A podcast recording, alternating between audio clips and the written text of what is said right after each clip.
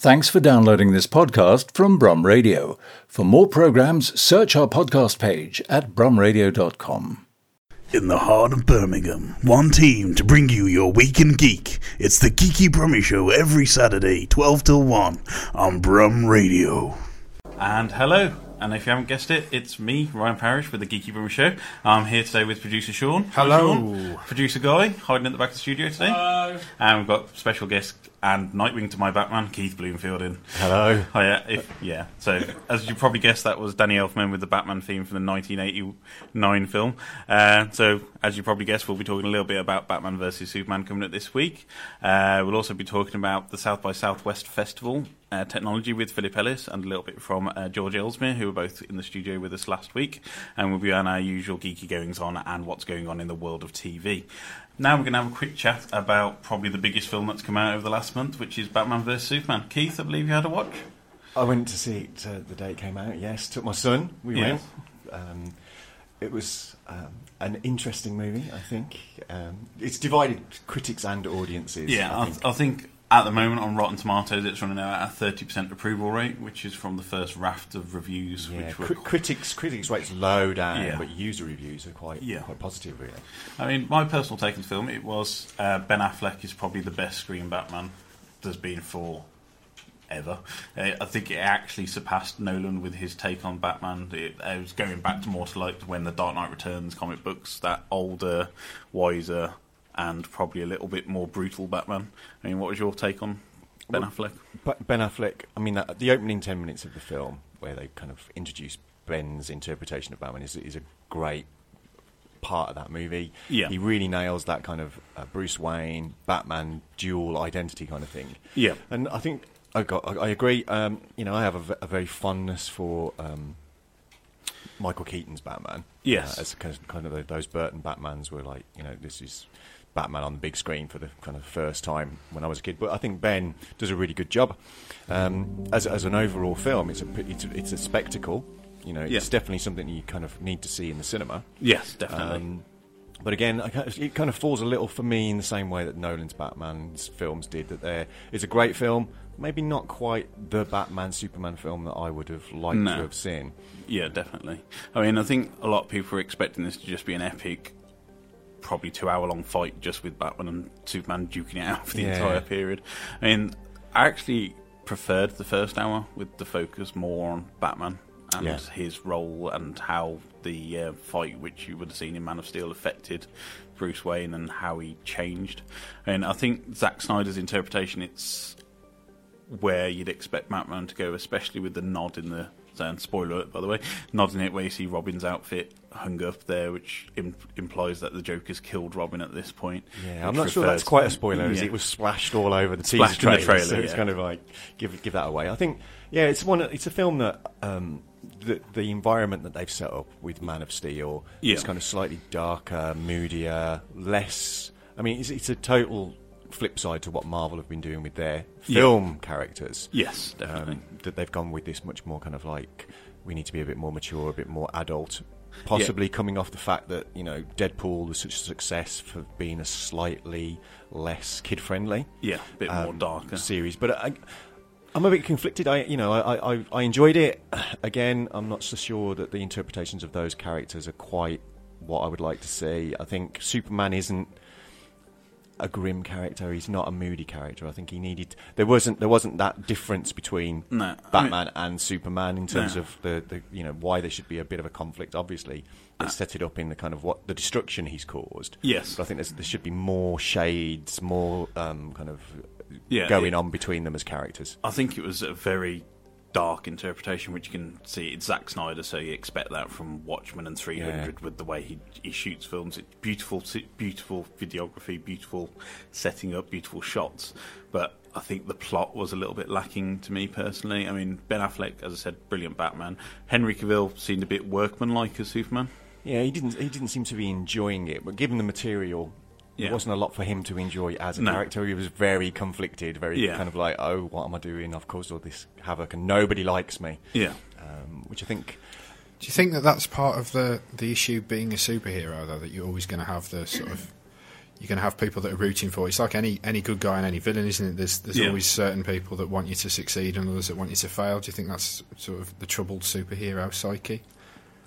I think for for Batman, yes. that's definitely where he should be. He's kind of he's definitely pitched as the, the vigilante, the yeah. kind of guy who's taken the law into his own hands, and, and he kind always of, runs that thin line between is he yeah. a hero or is he a villain, depending on your view on him. Yeah, whereas Superman's always been set up as this kind of virtuous character who fights for good, fights for right, is mm-hmm. is the bright light, and I think that's where he works in the in the comic book stories. Is that yeah. he's he's the counter to Batman's darkness, and so there is there they're definitely, and this is what what a lot of the D C comics are. Char- they're dual characters, they're flip sides of each other, mm-hmm. which is why Batman's rogue gallery are always kind of reflections yeah. of himself, it's taken to an extreme. And I think with the way the film ends, and we won't give anything away, I think it, it lacked a little bit of impact there because of the fact that Superman, he got to a point where, you know, he was very troubled and not. People weren't on his side. No. Um, but apart from all of that, um, Wonder Woman, fantastic. Gal Gadot. Gal Gadot. Yeah, brilliant. Wasn't very impressed with her in the fight scene, yeah. the way it went, because the whole thing about with the how the fight ends is why didn't Gal Gadot do it and do it instead of Superman?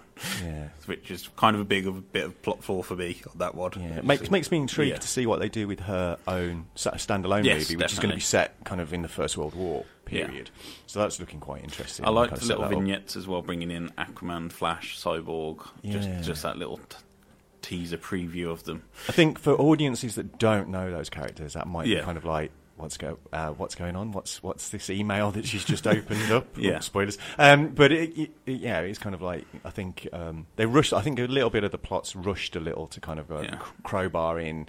We've got to get establish our raft of characters, and they haven't had the luxury like Marvel did to try. No, um, we'll see how it goes with Iron Man, and then we might do a little bit, well, and then the next one we'll do a little bit more, and then we'll yeah. push it a little bit. I think they've had to play well, catch up a bit. They've had eight years now, if you think about yeah. it, from the first Iron Man coming out up until nowadays. So it's been a very long, slow burn for Marvel, yeah. whereas D C's now probably trying to play a little bit of catch-up. They've just had the Man of Steel film. They've not had a solo Batman film since Dark Knight Returns, yeah. which was completely separate, as Christopher Nolan made sure it was kept completely separate, and then introducing these ancillary characters like Aquaman, Cyborg. They haven't had the way that S H I E L D... Um, they've done it through S H I E L D, introducing certain back characters yeah. and introducing people through the entire Marvel Cinematic Universe. And one of my big problems with it, the film itself, was Lex Luthor. I I enjoyed Jesse Eisenberg, but I don't think he was a very good Lex Luthor. To me, he seemed to be more like running a Mad Hatter slash Riddler kind of line rather than Lex yeah, Luthor. Yeah, I think he, it was getting a little bit towards a kind of like setting him up as a Joker-esque character. Yeah. I think Lex needs to be a little bit more calculating and a little bit more kind of ruthless. And he seemed to have a lot of mm-hmm. knowledge that yeah. didn't seem to be explained as, as to how he knew all this stuff. Yeah, I mean, I, I was expecting it probably to be more a little bit like the way um, Jesse Eisenberg was in The Social Network, billionaire mm-hmm. playboy, he's got this world biggest, world's biggest business. I mean, LexCorp is supposed to be one yeah. of the biggest ones around in that universe, but it didn't seem more. It didn't seem much of a C E O. He seemed more of a somebody's. I don't know, was it him trying to take over his dance company, just being thrust into the role, and he's trying yeah. to find his way? I think but in the film in the film world, there hasn't been a definitive Lex. I mean, people will go no. back to um, Gene Hackman yes. in the Christopher Reeve ones, and he was played as a very comedic, comedic character. Yeah. And even though they brought um, Kevin Spacey in for Batman Returns, Bryan Singer's Batman, uh, not Batman, Superman Returns, Superman Returns um, yeah. even then he was still a little kind of... Com- you know, it comedy. was more on the comedic yeah. side rather than where, whereas in the comic books, Lex is out and out a businessman, yeah. and he's very, very convicted in how he wants to destroy Superman. Whereas yeah. in the, as I said, in the previous iterations of Lex Luthor, it was kind of more jokey, jokey. Yeah, yeah. They, they kind of took him down that route of kind of being slightly mad. Yes. I think that didn't do much for his character. No, um, but. I, d- I don't really understand the kind of the hatred that's been railed against the film in no. sub- certain corners. It's it's okay. It's spectacle. It wiles away. You know, it's uh, two and a, over two and a half hours long. I didn't feel like I was sat there. No. Um, I mean, you know, how, what was your son's opinion on it? I was going for the younger he, audience. He kind, of, he kind of liked it. I think it, he didn't like it as much as he's, he's been liking some of the Marvel yeah. uh, movies. It was just kind of it was a bit relentless in places. There wasn't mm-hmm. what. I think this particular film lacks that the Marvel yeah. things does is that balance between serious and yeah. lightness, which is what the D C shows on T V yeah. do really well. Yeah, is that they, they they can go a little bit dark, but they also yeah. know how to kind of give characters moments of levity, a bit of a bit of relief from well, the intensity. The thing I'd say about the T V, it probably errs a little bit too much into the campy side sometimes, yeah. and yeah. that. But there was no none of that at all in this. It was very straight laced, very serious film. Uh, there wasn't much levity in it. Yeah. I mean, I think they was trying to put Perry White in as a little bit of levity and how he reacts with yeah. Clark Kent, but it didn't seem to really drop well. Yeah. I think again, it was it's it wasn't a sequel. It's not a Superman sequel. It no. wasn't a standalone Batman film. No. It kind of didn't have enough opportunity for um, yeah. Perry to do much, for um, Lois Lane to do much, no. and I don't know. It's it's possibly the fact as well that these characters probably aren't the best characters to do your slightly darker, no. slightly grittier I mean, um, I think, element to. Whereas Marvel are doing yeah. it with their kind of darker characters. So you, your Daredevils, your Jessica Jones, kind of yeah. lead you down this route where their life isn't quite as glamorous and, yeah. and fun-filled as, as other characters. I mean, the other part of it is everybody knows Superman's origin, everybody knows Batman's origin, whereas the Marvel characters, when they started off with Iron Man, he probably wasn't Marvel's flagship character, as no. people think of Spider-Man, the X-Men series, so they had chance to give you that origin and background story, where here we're coming in, Batman's been going for twenty years, we don't know how he's been conducting himself, how he's been yeah. doing that, and Superman, you had the Man of Steel, so that's introduced him, so there was no kind of real way to bring Batman into the people. It was just, it's Batman, he's there, and yeah. this is, and deal with it kind of thing. I mean, the bit with the chase scene with the new Batmobile, very reminiscent of the Dark Knight chase with the Joker, I felt. That was kind of felt like a beat-by-beat replay a little mm. bit, up to the point of that.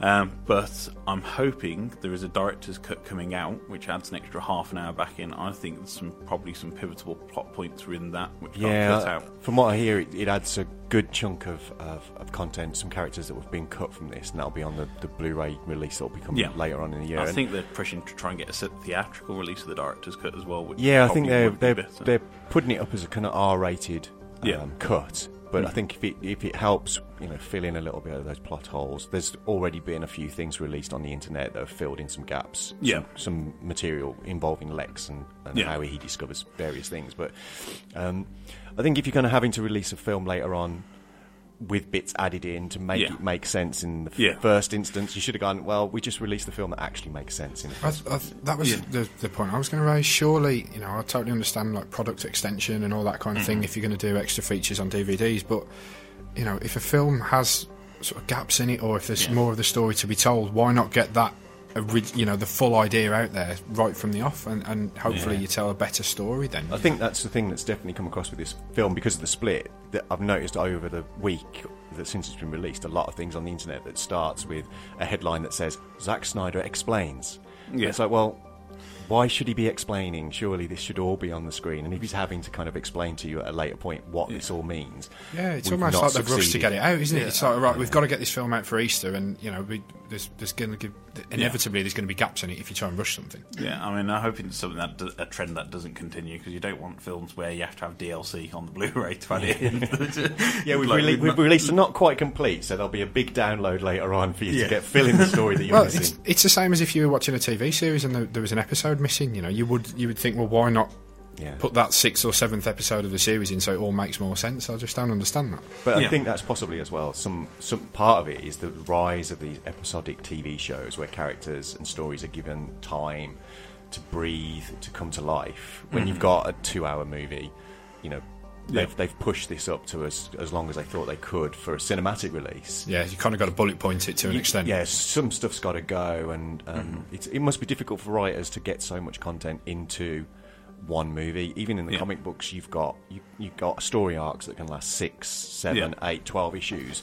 So you've yeah. got time for this to breathe. And I think it, it's a, li- a little rushed, a little muddled. I think if you've not come into it with with um, much knowledge of the characters yeah. and the stories, you might get a little confused. But I yeah. think that's why audiences are liking it. Is they're just going, it's a smackdown between Batman and Superman, yeah. and things explode, and they're getting the action quotient that they're going for. Yeah, and I think Zack's done it more for a audience with that knowledge of Batman and Superman from the comic books. There's quite a lot of references back to some yeah. of the biggest ever Batman and Superman storylines.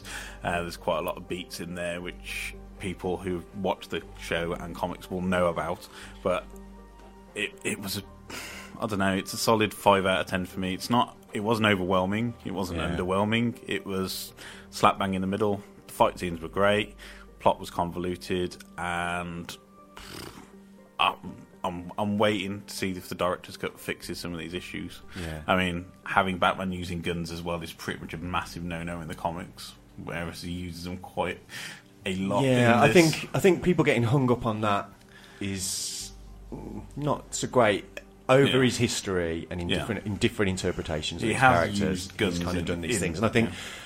the universe that they're creating, yeah. it's kind of like, well, I can understand why he's doing this, and yeah. and, and some of that is a is a flat. There's a, a part of the a film yeah. which where we where we have a kind of flash forward mm-hmm. dream sequence, yeah. um, which takes that a little bit to, to a, bit, a little bit further. But I, yeah. it's kind of like, it doesn't take me out of the fact that he's still he's still Batman. He's using different techniques and different yes. methods and stuff. So it's a different interpretation. It's like yeah. people you have different interpretations of Sherlock. You have different interpretations mm-hmm. of characters like Robin Hood. Yeah. So to get hung up on something that's fifty, sixty, yeah. seventy years old.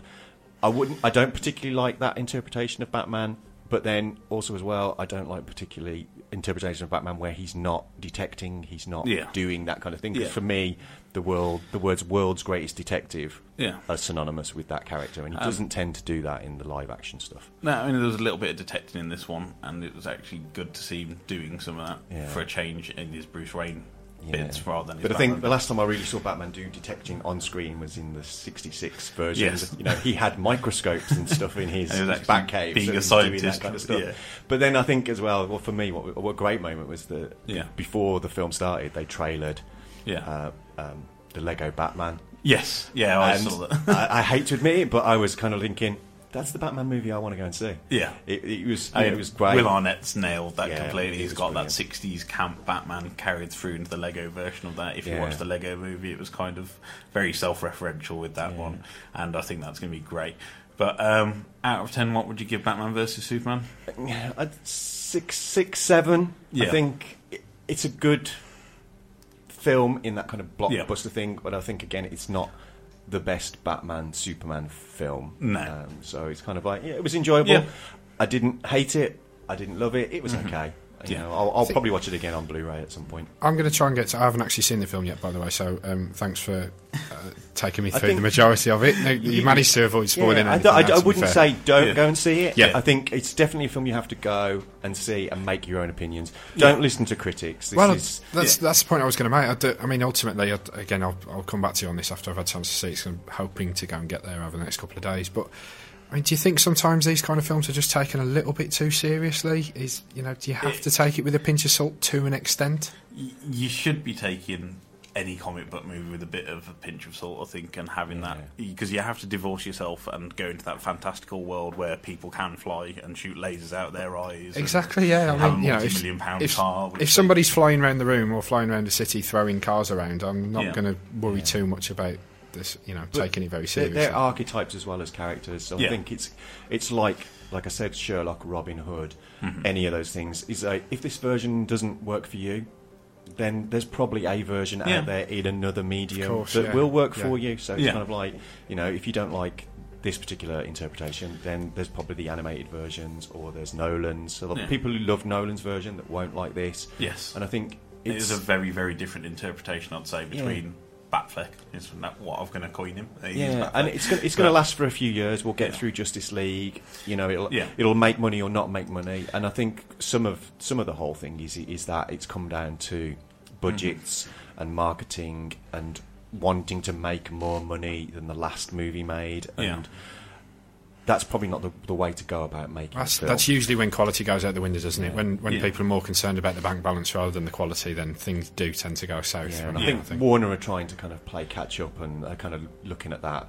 We can we can spin this out into multiple yeah. films. It's like, well, make a good film, make a good film with a good story, yeah. and I'll quite happily hand over my eight, ten quid or whatever it is to go and see it at the cinema. Or, or the extra twenty for the D V D that's got the scenes yeah. that should have been in the film in the first place. Yeah, yeah. yeah I mean, we've just had a tweet in from a guy called Trilson Fisk, who's at Spider Mals on Twitter, and he said, it's visually stunning, well acted, with a flawed screenplay and haphazard editing, which I kind of would pretty much agree with that. I mean, especially the dream sequences which were popped in without warning, and it was kind of, is this what's going on now? Is this future? Is yeah. this actually going to be what happens, or that that was kind of they were dropped in? Rather yeah, than I mean, I've seen explained. I've seen Kevin Smith on the internet had, had gone and seen it by himself. Yeah, um, didn't particularly enjoy it the first time round. Then he took Jason Mewes with him to go and see it, and then yeah. kind of he got more from it because there was yeah. a point where Jason sees something and goes, oh, "That's yeah. such and such," and was overwhelmed with yeah. it.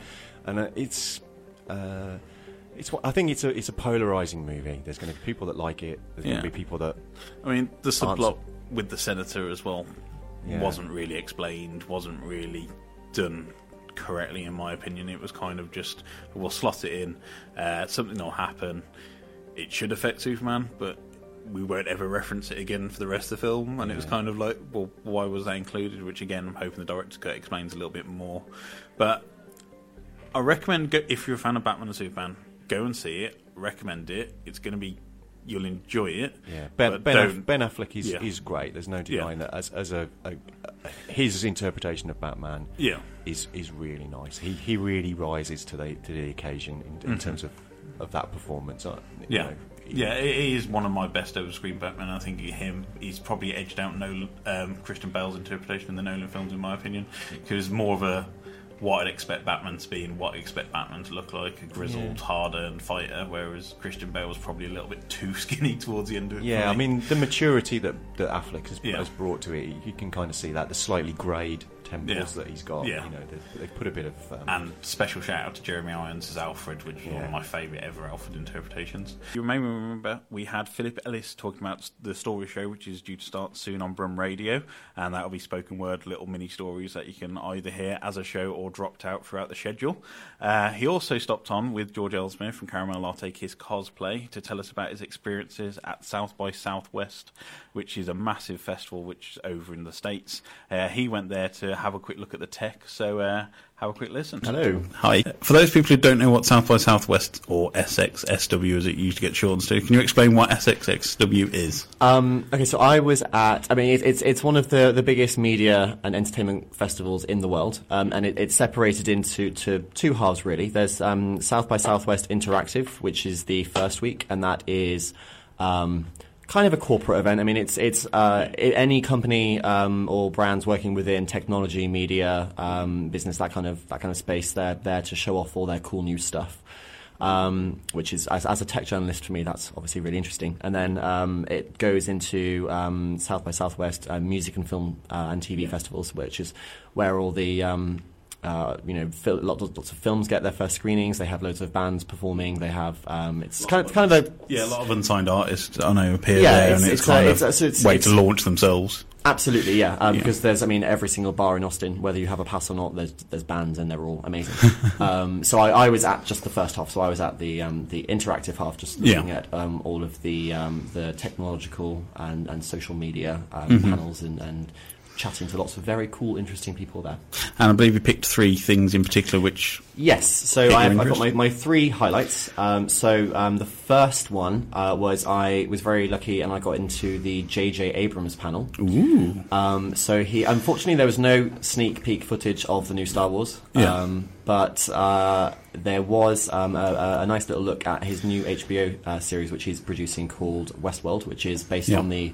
Uh, Michael Crichton novel and film of the same name. Yes, the original seventies film with Yul Brynner, I believe. Uh, yes. yes, so this time around it's uh, Malcolm McLaren, um, mm. who is, I believe, the the genius scientist playing God and creating artificial intelligence um, for this theme park, and presumably things are going to go horribly awry when the robots become self-aware. Yeah. Um, so that looks very, very cool. Um, and, and also um, J J was just chatting in general about um, taking over the Star Wars franchise, and, uh, and one of the things he said, which um, I just thought was quite um, fun, was I've never heard of a time when you when someone said this is what the fans want and it's actually worked. Which is yeah. why, so he, he was basically saying that he felt no pressure to, um, to you know, um, pander yeah. to fans. He really wanted well, um, to, to go off and, and kind of just do his own thing and tell, tell yeah. his own story. Well, I'm sure he had that with the Star Trek franchise. He had the backlash. I mean, the yeah, I, I, the, and, and I, I think he's better suited to Star Wars than to Star Trek, personally. Yes. Uh, I think he tried to turn the Star Trek franchise into Star Wars, which is why it's just a generic action show, um, action uh, movie series yeah. now, rather than having the, the science in the science fiction. Yeah. Um And but, the, but the Star Wars, yeah. I mean, yeah. And, and another cool thing he, he said was um, he wanted to um, move away from the C G I awfulness of the prequels and yeah. give it that analog feel, um, which He's we all turning off the lens flare then. Well, yeah, there was minimal, minimal lens flare compared to um, the Star Trek uh, films. Yes, um, yeah. and and it, it worked. I mean, I, I think I can remember this. There's maybe there was one C G I character in The Force Awakens, and we'll we'll have to wait and see how well that yeah. ages. That was um, Maz. Maz Kanata, so that was Lupita yeah. Nyong'o's um, yes. character. Um, it's unrecognisable, as you can probably guess. Well, absolutely, yes. Um, and, and, and, and, and I think that was the, the point for her. I think she wanted to do um, a voice uh, yeah. role where she wa- her her face and her body weren't the point. It was yeah. just embodying a character in a different way. Mm-hmm. Um, so, so, yeah, that, that was the J J Abrams panel, and that was just, um, as as a bit of a, a nerd and as someone who absolutely loved the uh, the Force Awakens, that was yeah. that was fun for me. Um, and then the uh, second highlight for me was the um, the health tech and med tech uh, stuff that I saw there. So lots of very, very cool stuff. So I held in my hands a three D printed liver, which wow. was wet and squishy and disgusting and so cool. Yeah. Um, and so they're they're using this technology to model surgery and mm. and basically just make um, all of their kind of um, transplant um, operations even even more accurate and successful. Wow. Um, there's other really really cool stuff going on. I mean, most of this coming it's coming out of Japan. Yeah. Um, because oh, well, first of all, the Japanese are bloody good at technology. yeah. Um, and also they have a rapidly um, growing uh, super aging population. Yes. Um, and they're you sort of I think it's something like thirty percent of the population is over the age of sixty. Yeah, I think they have the most aged population in the in, world. In the world, yeah. yeah. Um, and and also one of the lowest fertility rates. So yeah. they're they're really invested in um, figuring out, you know, how to uh, help uh, people have a healthier later mm-hmm. life.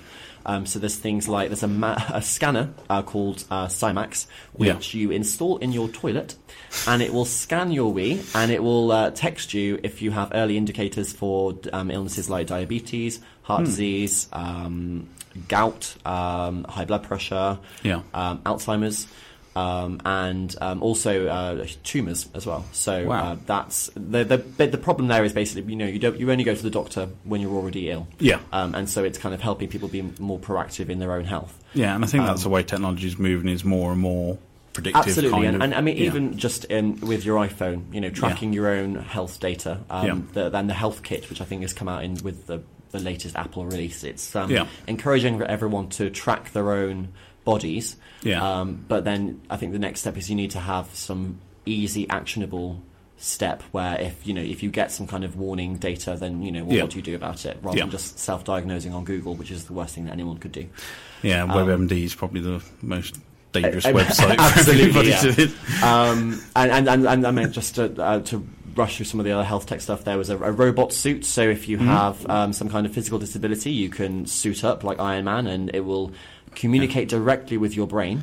And that uh, might be helping the cosplayers out in a few Well, months. Absolutely, yeah. So it's called HAL. Um, uh, and that, that and, and not just for people with disabilities, but also yeah. for carers. So if you're doing a lot of lifting and moving of patients yeah. um, in your job, you know, it's back-breaking work, so it helps them kind of, you know, yeah, take some of the strain off. Yeah, I know the American military are looking very much into exosuits at the moment to help to improve their soldiers' performance out in the field. A- absolutely, yeah. So giving weight. you that extra um, sort of uh, strength and, and, and mobility. Um, what else was there? There was things like you can now do, and I think this is very, very cool, you can now do um, open heart surgery with V R. Wow. So you um, the, the endoscope is going to be a three sixty uh, camera, mm. a spherical three sixty camera, which is you can insert into somebody's body and you can see their anatomy from the inside in real time, which is just mind-blowing. Mm-hmm. Um, and so, again, it's just going to help make all surgeries much more accurate and much more safe. Yeah. Um, so yeah, so that was the, the second highlight for me was all the, the health and medtech, which I just think is um, yeah, the future is here basically. Yeah. Um, and the third uh, thing which I found really really interesting was the online harassment summit. Mm. Um, so there were people from all different um, areas of expertise. So um, I chatted to uh, a U S Congresswoman, uh, Catherine Clark from the state of Massachusetts, about the okay. legislation she's written, uh, which is um, seeks to um, both protect victims of cyberbullying and trolling, yeah. and also penalise the victims, uh, penalise the perpetrators. Sorry. Yeah. um, uh, and and uh, also um, there was uh, there were law enforcement officers there, and yeah. saying um, you know the steps that are being taken to train um, police um, in in how to deal with these cases. Mm. Um, and all the way through up, through up to um, people from companies like I B M uh, yeah. are talking about the responsibility of technology companies um, mm-hmm. to, to really take a stand and against sh- online harassment. Yeah, and I think social media should be leading the fore on that. I mean, you've got Absolutely. Twitter, yeah. Facebook, so how do how do social media, yeah. how do social networks design around this problem rather yeah. than simply creating a, a an open platform where you, you have to trust people to be good to each other? Yeah, well, the perfect example would have been Stephen Fry after the BAFTAs, who was having a joke with one of his well-known friends uh, who won mm. the costume design BAFTA for Mad Max, and he made some jokes yes. saying she looked a little bit like a bag lady, yes. and he had a massive backlash on Twitter, not knowing this was a personal in-joke between him and, and that's her. It. I mean, all yeah. nuance and context gets lost once once you've hit yeah. send, um, and the um, the response is mm. just so disproportionately nasty. Uh, no matter what yeah. you know, it, it, no matter how small your uh, transgression on social media is, once it's out there, yeah. um, if people feel that they have like a, a, a you know a carte blanche to attack you, then they will. And, and because so it's worldwide, uh, something goes viral. It's instantaneous. Yeah. It's global. It's it's kind of unstoppable. And so it's how do we kind of turn that tide? I mean, George, uh, sorry, we've got George Aylesmere joining us as well from Safe Harbour Cosplay and Caramel Latte Kids Cosplay. Have you ever suffered any online harassment with doing the cosplay and the um, blogging? I've been quite lucky so far. You get a little bit of it. You occasionally get some slightly odd requests, um, I'll put it that way, which is always interesting. Definitely that. I mean, you, you do see it happen. Uh, I think a lot of the time it's other cosplayers, bizarrely, yeah. will will go at people that they feel are doing something that they don't agree with. Uh, a lot of women get it in particular. So uh, we had a conversation off air earlier on about mm-hmm. that, and that you get that kind of gatekeeper response and testing whether you're actually geeky enough or if you're just doing it to uh, to make men fancy you. Yeah. There's a little bit of that sort of attitude, and yeah, that kind of idea of being attention seeking. But there are, as I'm talking about social media and doing it through, on, uh, through yeah. the online harassment side of it, there are campaigns going, things like iCosplay, which are yes. very, very anti-cosplay bullying. They're working really hard to kind of stop that sort of thing from happening. Yeah, and, and I think that's going to be another thing that's going to grow and grow as social media gets more and more powerful, is this now this anonymity that people feel online, that they they don't have a person personage online, and they can say what they want and offend who they want. Well, exactly. There's this. Um, it's called. Oh, what's the term? Um, on internet disinhibition, where you, if you're typing something into a screen, um, you forget. Literally, you, your brain uh, ch- changes the way it sees that person. You don't believe you're l- talking to a real person, and so you don't believe that the the comments you're making have have real harm. Yeah. Um, but what's interesting is the amount of abuse that happens on Facebook, where it's not anonymous, where you have your real name and your real face, mm-hmm. and people are still harassing um, people. They're still posting racist, xenophobic, sexist. Um, Probably uh, nine times out of ten, they wouldn't say that in anybody to your face. They wouldn't say it. They wouldn't say it to your face. They wouldn't yeah. say it if they were stood in the room with you. But the, it's it's interesting because I I'd always thought, like like you say, that um, when you're anonymous, you have that safety. But it's um, becoming clearer that um, as long as it's online and not in person, actually, it's not even anonymity that g- gives people the, yeah, the power. It's just having that medium distance. Yeah, uh, absolutely. Yeah. Mm-hmm. Thank you very much for that, Phil. Any Thank other you. highlights that you spied there? Um, I well, I got to see Willie Nelson in concert while I was in Austin, which was quite fun. Uh, but, but, Classic artist, of course. Yeah, um, uh, um, but yeah, other than that, I mean, that, that was my main, my, my big, big three. Uh, I could mm-hmm. talk all day, but mm-hmm. that's that's the, the three coolest things that I saw at South by Southwest. Yes. So thank you very much to George. Again, Safe Harbour Cosplay, Caramel Latte Kiss Cosplay, and caramel latte kiss dot com we can yep. find you. And thank you very much, Philip. Philip, uh, tech freelance journalist. And you. What's your website, Phil? It is freelance philip dot co dot uk. So you can find Philip there if you ever need any freelance writing needs there. And also, you'll be doing a radio show for Brum Radio soon, which will be spoken word, and you can catch up and find out more about on the Brum Radio website. Uh, yes, that's right. Um, so any writers um, who want to get involved with us, just send us an email at stories at brum radio dot com. Right, um, so that pretty much wraps up Geeking Goings On. I'm now off to London to go and see Chandler Bing in a play with the missus. Uh, next week we'll be talking KidsCon. We'll be having a um, very expansive review. I went, I had the opportunity to go down yesterday, talked with a few of the dealers, uh, a few of the people, so we'll be having a bit of a KitCon special on that one. Have a great week, everybody, and we'll see you soon. See you all. Bye. Bye. Bye. Hello, you're listening to Geeky Brummie on Brummie Radio with me, Ryan Parrish, and today in the studio there is just me and producer Guy. Hi, Guy. Hello, Ryan. How are you? Not too bad, thank you. Have a good week? It's been all right. Yes, not too bad. Good, good. Not too shabby. Yeah. So this week's going to be a really action-packed show. You just heard the "Because We Can" song from the Moulin Rouge soundtrack, and this is because we're talking about KidsCon Carnival today, which me and Guy got a chance to attend. Uh, we'll also be chatting to our T V correspondent, Paul Hadsley, uh, and we'll tell you about what's going on in the world of geek this week. So next up, uh, we'll be talking to our T V correspondent, Paul. You watched Supergirl this week. What was your thoughts? Yay, Supergirl returns. It was great, and mainly that's the subplot of Ally McBeal mm-hmm. wanting to find out why Supergirl, if her Clara was Supergirl. Yes. And it was like, well, that's not necessary. But we, the main question is, uh, I don't know if this is a spoiler, cliffhanger or what, but if the leader guy is David actually, Harewood. David Harewood is actually Birmingham-based actor. Is he? Yes. He's from Birmingham. Yes. Yeah. Doing well with Birmingham-based Very actors well. in sci-fi yeah. at the minute, aren't we? I'm sure you're talking about the Star Wars mm-hmm. trailer, the Rouge, the Rouge one. Yes. Um, Rouge the, one, yeah. Rougely one. Yes. The Rougely one. It's good, isn't it? Or Star City Wars. Yes. I mean, is this going to be your show? This should definitely be the show. Just yes. Star Wars based hashtags. Anyway, off from tangent already. Um, Star Wars Birmingham. Yep. Yes. Uh, if so he is the Man Martian. Or he is like the that. Martian Manhunter, as one of the founding members of the uh, Justice League. So the Doctor will be coming around to sort him yes. out in a bit if he's and a Martian. And he's the, the only person powerful enough in the D C universe mm. to take out Superman. Is he able to? Oh, so Martians are quite powerful then. Yeah, he's very powerful. He has gra- telepathic powers. So. Our, our gravity isn't as... Or like Mars's gravity isn't as big, as no. important, so how do they get his... his but he has telepathic powers and shape-shifting abilities. Shape-shifting abilities. Mm. And he's one of the most powerful people in the D C universe. So oh, so he's the Martian Manhunter then? Yes. The Doctor... He's not an ice warrior? No. I'm trying to think of anything else that comes from Mars. He doesn't sometimes meet Bugs Bunny. No, but... Yeah, and now Supergirl officially knows who he is, so that yeah. should be quite interesting. Good, yeah. And I think he's going to have to pitch in against the rest of the Kryptonians. Yeah, there's loads of Kryptonians about, so that's going to be... But it's building up nicely, Supergirl, actually. I did miss mm-hmm. it. Uh, I think she, the actress is very good. I've not talked about it on the show yet, but uh, the actress is cute and just what you need, and then... Yeah, uh, and I think can... it's... hopefully going to be a better second half of the series than the first well, one it, that's we received badly. I, I liked it, and strangely it, my, my mum, which who doesn't like any sci-fi, anything that's not a Victorian costume drama with bodices ripping, she likes Supergirl, but she only really watched it because of Calista Flockhart, but she's taken to it. I think it struggled a little bit in the ratings in the first half of the really? season in the States, yeah. but I think it'll pick back up now. I, I mean so.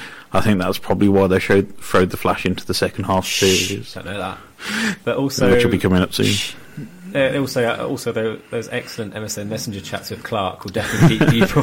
yeah. Oh, it's Superman! No, oh, he's here. We can talk to him. We can't yes. show him. Yeah. But uh, yeah. I'm sure Henry Cavill's a little bit busy doing press tours around the world uh, at the minute. It doesn't have to be Henry Cavill. It's got to be Superman. I'm sorry, yeah. but if the Flash is going to be in in the film as not as Grant Gustin, and if again, it's this whole thing about how Supergirl's yeah. on C B S in the States, and then the rest of it's on the C W have, network. I would be happy with Smallville Superman turning up. That's fine. If the Flash yeah. is going to, well, Flash you've got is, Dean Cain, Dean Cain, the New Adventures yeah, of Lois and Clark. He's already in it. But yeah, any Superman, Brandon Routh wants to turn up. Anyone wants to turn up. Any Superman yeah. is fine. So, yeah, Supergirls, we're quite good and glad to see it's back, and I like it. I don't care what people say. I mm-hmm. could do without Calista Flockhart, but, you know, if it keeps yeah. me on watching, obviously so, she's not for me. No. So I take it you haven't seen Arrow this week? Uh, I have seen Arrow spill out into yes. all the other series this week. Yes, it was a bit of a Dawson's Arrow episode again, uh, with the whole centering around Felicity and Arrow's relationship, and it's kind of like, move on now, guys, move on, move on, let's have some fight scenes. Everyone else is guest starring on the other series. Yes, pretty much. Because Helmet Man, again, I don't know many character yes. names. Don Helmet, Diggle. John Diggle came. Who is Spartan now. He's actually got his own... He's actually started to appear in the comic book, so he's a guy who's crossed over from the T V to the oh, comics. I see, clever. So Diggle yes. was in The Flash, along with his... Wife, Diggle, wife yes. yeah. uh, And then Oliver was in Agents of... Legends, Legends of Tomorrow. Tomorrow. I'm getting yes. confused between all this. So, yeah, it did mm-hmm. seem like Arrow was everywhere this week. Yeah. So a little minor crossover. It's not really a massive crossover. No, nah, I mean, I think it's a way to introduce the character to somebody who hasn't yeah, I've like seen me. Arrow or Flash, I've seen and they've seen Legends of Tomorrow. Yeah. Arrow's the one I miss out on, but yeah. Yes. Um, so yeah, let's uh, Legends of Tomorrow, standard episode. Last uh, I watched it, and uh, mm-hmm. uh, future Oliver. So you're not a big fan of Legends of Tomorrow so far. Is it improving uh, for you? Depend. Honestly, I'm a big fan or not, depending on which characters they focus on. Mm-hmm. There's a bit of a subplot with uh, romance with the half of Firestorm. Yes, and. Hawk Girl. Hawk Girl, yeah. Yes. But everyone decided, no, let's not have romance on that. No hanky panky in the TARDIS, no. Which it is the TARDIS. Uh, Spaceship but, TARDIS. Yeah, yes. And then it seems to be who's going to be argumentative this week, and this time mm-hmm. it was Black Canary, White Canary. White Canary, um, yeah. She was decided to be the argumentative one. Everyone seems to take up against Rory for some reason. Whether it's just random. Well, I think it's because he's still impersonating Malcolm Reynolds yeah. slash John Barrowman from yeah. well, Captain... What yeah. was he? Captain... Uh, Captain Jack. Captain Jack in Doctor Who, yeah. I yes. don't know his name in Arrow, but... Yeah. Yeah, so... But yes, again, we got to see the future of the Arrowverse and mm-hmm. potentially some future Arrows if they're the young junior. Yes. Is the son... The, the person that was the Green Arrow in the future, was that supposed to be Diggle's son or something? Or... Uh, there's been no real mm. chatting about it. I mean, many assuming. people... most most people do know is Oliver Queen is the Arrow yeah. in most of the D C universes. There has been Good other people to take on the it? mantle, and it's kind of the mm. whole thing with how Batman and Robin... So yeah. you got Dick Grayson yeah. taking over Batman at one point, even though he was Nightwing himself, yeah. and the whole thing there, so... Yeah. It can't be the same person forever, of course. No. Same as how Flash has been multiple Flash people. Could. Is he immortal? It, it, he heals. Flash has the Speed Force and he can time travel, but it has been multiple Flashes. So we of had course. Jay Garrick, yeah, who was just, the original is. Flash from yeah. Spirit Comics, I think it was. Oh, probably incorrect, but let's not get into this. this no. It does take a while, and you get Teen Titans involved. Yes. I'm not getting involved, uh, but yeah. So. The Flash that was, brings us on to the Flash, yeah. The Flash was uh, interesting this week. So, Zoom. Oh, the yeah, reveal of Zoom. Again, the reveal of Zoom. He wasn't even in the episode. It was a complete no. other episode about yes. getting to know a f- potentially a future Flash, Wally yes. West. And, possibly. Yeah, uh, and uh, the big giant shark, which, again, I love the Flash, but shark sometimes, King, yeah. sometimes it just has these moments of, like, come on, let's not just focus time on a massive gorilla or a shark-faced man. I've, I've, he was bigger than he was before. I'm sure the scale issues. Well, twenty-three episodes, they can't really... eke out one villain across the entire series, so I think yeah, they're trying to bring in a little bit more of the monsters of the week it, from the comic book. Yeah, I wish it was yeah monsters of the week as well. I mean, I wish it'd stick to what it's good at. You know, there's time travel, or not time travel, but you know, Speed Force stuff, yeah. pushing the limits of endurance, tolerance, and I mean, the Earth Two was a fun little yeah, adventure. Exactly, Earth Two, other Flashes, yeah, other speedsters, people with ice guns, yeah, and then there's like a massive shark. You're like, oh. And then they just, you know, it bit into the house. Everyone carried on with their lives. Yeah, yeah. It's kind of like you imagine Wally West, sorry, Detective yeah. Joe West's yeah. repair wheels must be getting yeah. a bit huge now. The amount of people who've been through his house. And that just makes me laugh about um, Legends of Tomorrow. It says on the on the intro, the voiceover is doing a bit of a Giles thing. Like yeah. in every generation, there is a time traveling bunch of people. Who, yeah, but then. He says, like, I assembled an elite group of, of, of people to try and take down Vandal Savage. Like, you didn't. You you brought some misfits, some of whom were evil yes. and still trying to start their own evil empire in the future. Some of whom were a former Superman and yeah. now is pretending to be well, Iron Man. Yeah, but you got an ice gun and a flame gun man who were trying yeah. to, you know, they're only here to, to take things down. It's not an elite group of anything. It's a ragtag bunch of misfits that you're lucky well, that don't the whole really point is he has to find people who don't affect the timeline in yeah, the future but yeah, still have some yeah. speciality about them. Yeah. Well, we'll Which see. is why you don't have the Arrow and the Flash there, of agree. course. I think Iron, Iron Man, Ant-Man, mm-hmm. he would. He's got a small suit. Yeah, Iron so, Man, Ant-Man. Yeah. Talking about Iron Man, bringing us onto the Marvel Universe. Mm-hmm. What did you think of Agents of S H I E L D this Agents week? Agents of S H I E L D? Firstly, though, we need to finally just put a pin on this Flash. Yes. Because it did end on a cliffhanger. What, that, that Jay Garrick is talk. Zoom. Jay Garrick is... How does that even work? Because he killed Jay Garrick, so shouldn't he be fading out now? Yeah, but which Earth uh, is this Jay Garrick oh, from? Oh, God, there's more than one Earth. There's more yes. than two Earths. Oh, no. If we go into the comic books, there was Infinite Earths at one point. Infinite Earths. And they had the Crisis of Infinite Earths, and then they had Flashpoint as well, so there's been oh, many, many versions of people. Dear. But was it... Well, if you remember back to season one, the Reverse Flash yeah. was not Doctor Yeah, that's, Wells. That's what I was going to say. Like, you know, it could be someone impersonating or inhabiting. Yeah. So, yes. uh, who will it be? So even now we've got a reveal. We haven't got a reveal. Yeah. But oh, thanks for that. It still continues. You, you know, there's always going to be a twist. It never goes. Yeah. It never goes through. It's true. So but, yeah, um, Agents of S H I E L D. Agents of S H I E L D probably with evil, land. evil Ward. Well, no. What episode did you see? Um, yes. We saw just his boss this week. Yes. I'm sure I watched the live episode because I didn't see Ward at all. Really. No, um, he's still in the background. He's in the background, yeah, and they talk about it. But it's the whole thing about how um, Coulson mm. has been... Well, you may remember the general that he's with from Heroes, where he played... Uh, yeah, that wasn't this week either. Which, Nathan was, I'm a week behind, I think. I think you're a week behind because this week, at least the one I watched yes. or had recorded for me, was the general, the leader of... uh, Hydra yes. and his daughter talking about Ward, and then yes. doing Hydra things in Russia with the Russian president. Oh, yes, sorry. Yeah, I'm back up to date now. Yeah, sorry, I can't yeah. remember which week is which. Uh, and then it, it, it, it, it annoyingly... it. It had one of my worst devices in television in that it had the capture before the... Yes. So they're on an adventure, but it sort of showed them being captured first. I've seen this in many... Yes. Usually in detective dramas. I've seen it in many things, actually. But, you know, Angel did it with Wesley when he was telling a story, and it's just yeah. basically a device to frame the narrative. But two people were captured, and then they told the story of how they got captured. It's like, well, yes. why am I watching the bit before they're captured? I well, know they're going to be captured. The whole point of this week's episode, of course, is the setup for Marvel's Most Wanted, where uh, Hunter and Mockingbird are off doing their own thing uh, now. So it was the way for them to escape yeah, S H I E L D, yet still be around. They can't be agents. It was quite a sad ending, yes. actually. It was quite... Uh, An emotional it, ending. It was quite an emotional ending. I mean, I enjoyed the villain with the whole Mister Shadowy in mm. between the wall, popping in, popping out. Yeah. And it was nice for not to have Daisy just overpower everybody by making an earthquake for or a change. Electricity. Yes. Electricity boy. Yeah, uh, yeah, that was just a sad ending, actually. Mm-hmm. One thing that S H I E L D or the Marvel side of things seems to have more than D C is the pathos and the emotions. Yes. Uh, D C seems to be more sex... Uh, Well, well, focus on the cool factor and things, you know, but not that, really doing the technobabble that well and the science, yeah. like blah, blah, blah, blah. Well, with Dawson's it's Arrow, it's it's a bit too much focused on the relationships oh, yeah. and the interactions yeah. at the minute, whereas The Flash and Legends of Tomorrow is a little bit more, let's have some character fun. The Marvel series at the minute yes. just seem to be doing that sort of, the realism, human yes. side of things better. Uh, and the final thing we should talk about really is the fact that uh, Agent Marvel of Carter, yes, uh, sorry, I just I have Agents of Marvel Shield, Agent Marvel Carter, yeah. um, has vanished and disappeared with a, a finale, which mm-hmm. is a, again very good episode. It well, we don't actually know if there's going to be a third season yet because oh, no. she's been poached for another pilot oh, on no. F X Network in the States. She's good, where she's actually playing a character called Carter, oh. who's in a legal drama. Oh, okay. So it depends on if Hayley Atwell has time. Well, the thing was, it was I liked it better in season one when it was a the timing of it was in between yeah. the series of all the breaks in Shield, in Shield. So yes. Shield and then Carter for six weeks, and then they could do that again. Well, she's got to turn up in the timeline to shop pop up at, in Winter Soldier, of course. Well, so she has to return at some point. She has a daughter, as far as I can see, somewhere, yes. or granddaughter who's in the next Captain America movie. Someone's called Carter in that. Yeah, but um, but she was in that. She was in Avengers, of course, at the yeah, start. Yeah. She was in Ant-Man.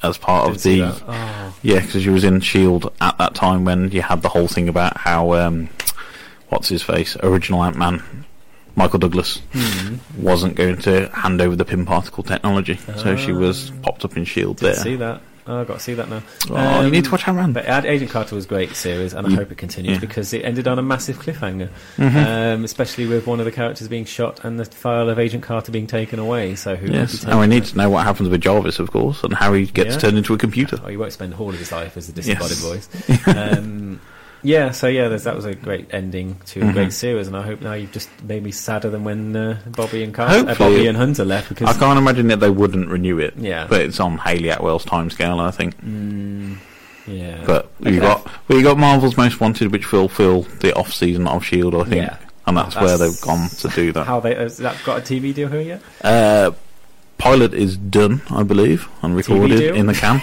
Um, synopsis Netflix. Has been released. Don't say Netflix. But it might be coming out soon. Don't say Netflix. Don't say Netflix. Talking about Netflix, oh, Daredevil. Oh, ooh, you need to watch Daredevil. I will. I can't. I can't. Don't rub it in. You need to watch Daredevil. I would love to be a T V correspondent that had time for all these shows. Yes. But I barely. I haven't got. If them. There's one season on series show on yeah. Netflix, it is Daredevil. And now that Agent Marvel of Carter's gone, I can start on The Walking Dead, so I am behind. mm-hmm. Game and, of Thrones returns on the twenty-fifth oh, of April, of course. That, and we'll be actually doing a special Game of Thrones show in the next couple of weeks, so um, have a listen out for that one. Might get to do a Walking Dead special soon, so listen mm-hmm. out for that. But uh, for the moment, my series of the day. Uh, I want to say I want to say well, Agent Carter is a series at the at the moment, but the episode of the week will be S H I E L D with the emotional farewell. Yes, uh, Flash did well with its cliffhanger. Yes, but S H I E L D rescued an annoying plot device that for me about the captured people telling you how they got captured and wasting yes. time.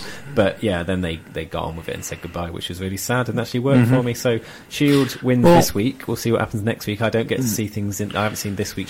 By the time you hear this, yeah. Supergirl will have aired and I don't know how that will be. So well, I, I think tightening up the crew will help S H I E L D so. A little bit more focused now. You've got still, Electricity Boy. Yeah, so. We still haven't heard of Gash. Mm. What's happening the with Lash? Him? Lash. Sorry.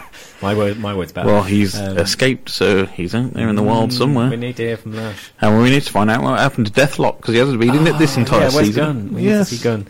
So we need Gun back, we need uh, Lash back, we need all the... He was supposed to be the big bad of the series, so we need him back. Mm-hmm. But anyway, so that is, yeah, Agents of S H I E L D, my series of the week. Thank you very much, Paul, and we'll hear from you next week. Yay. Right, so now we're going to have a little bit of chat about KidsCon, where I was lucky enough to attend last Friday, and Guy got to go down on his Sunday. It was your first ever convention, wasn't it, Guy? I did. Uh, Ryan very mm-hmm. much nicely asked me if I'd like to go on Sunday and uh, attend, and yeah, it was uh, it was an experience, to say the least. Yeah, so what did you? What kind of sights did you see whilst you was there?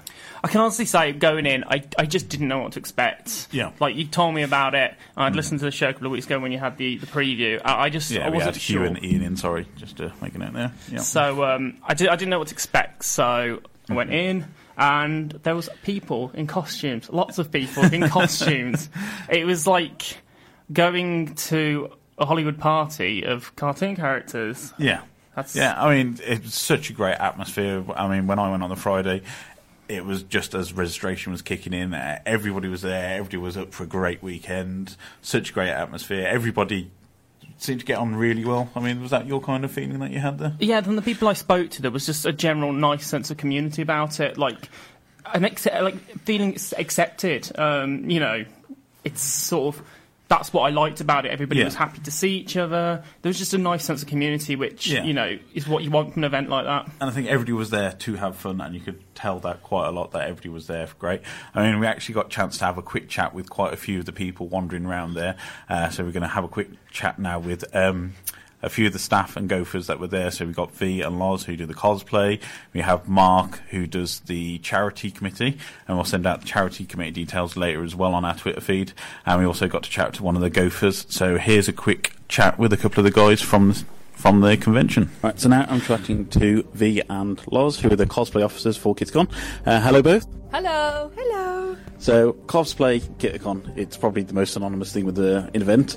So, explain how you go through the process of getting the cosplay event set up. Uh, well, it's a joint effort between the two of us. Yeah, we kind of give ourselves a role of certain events. Yeah. So, I'll do, like, the big masquerade event on the Saturday, and then Bea will get the one on the Sunday, mm-hmm. the talent competition, yeah. and then the bits in between, we just kind of share the roles. Mm-hmm. Um, the the way that we started was, Lars used to, Lars has done it for years, but I joined on as just a friend, and she asked for my help, so we both split it now, yeah, and it makes it so much easier. It does, yeah. So, but yeah. we um, we do like communicate a lot online and mm-hmm. make sure we're getting everything sorted. But our job mainly takes place on the on the Saturday and Sunday, so Fridays are really chill for us. So yeah. It's really chilled out. I just get to yeah see what kind of costumes and do a bit of weapon checking and mm-hmm. just make sure everyone's mm-hmm. following the rules and everything. yeah. What got you both into cosplay in the first place? Uh, funnily enough, um, going out and being at university. I'm sure people have had pirate nights out and stuff like that. Um, I just started putting together costumes for that, and that led me to conventions, and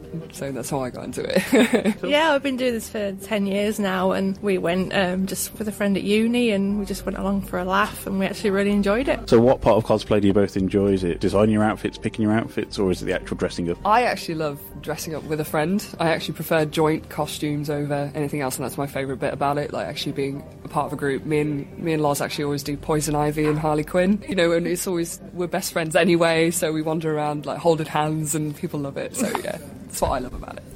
Well, I actually work as a seamstress, so I really like making the costumes. I, blood, sweat and tears go into a lot of my stuff, so I do really enjoy the making process and choosing all the fabrics and the pretty trims and stuff. But yeah, wearing it is, is like a good end result.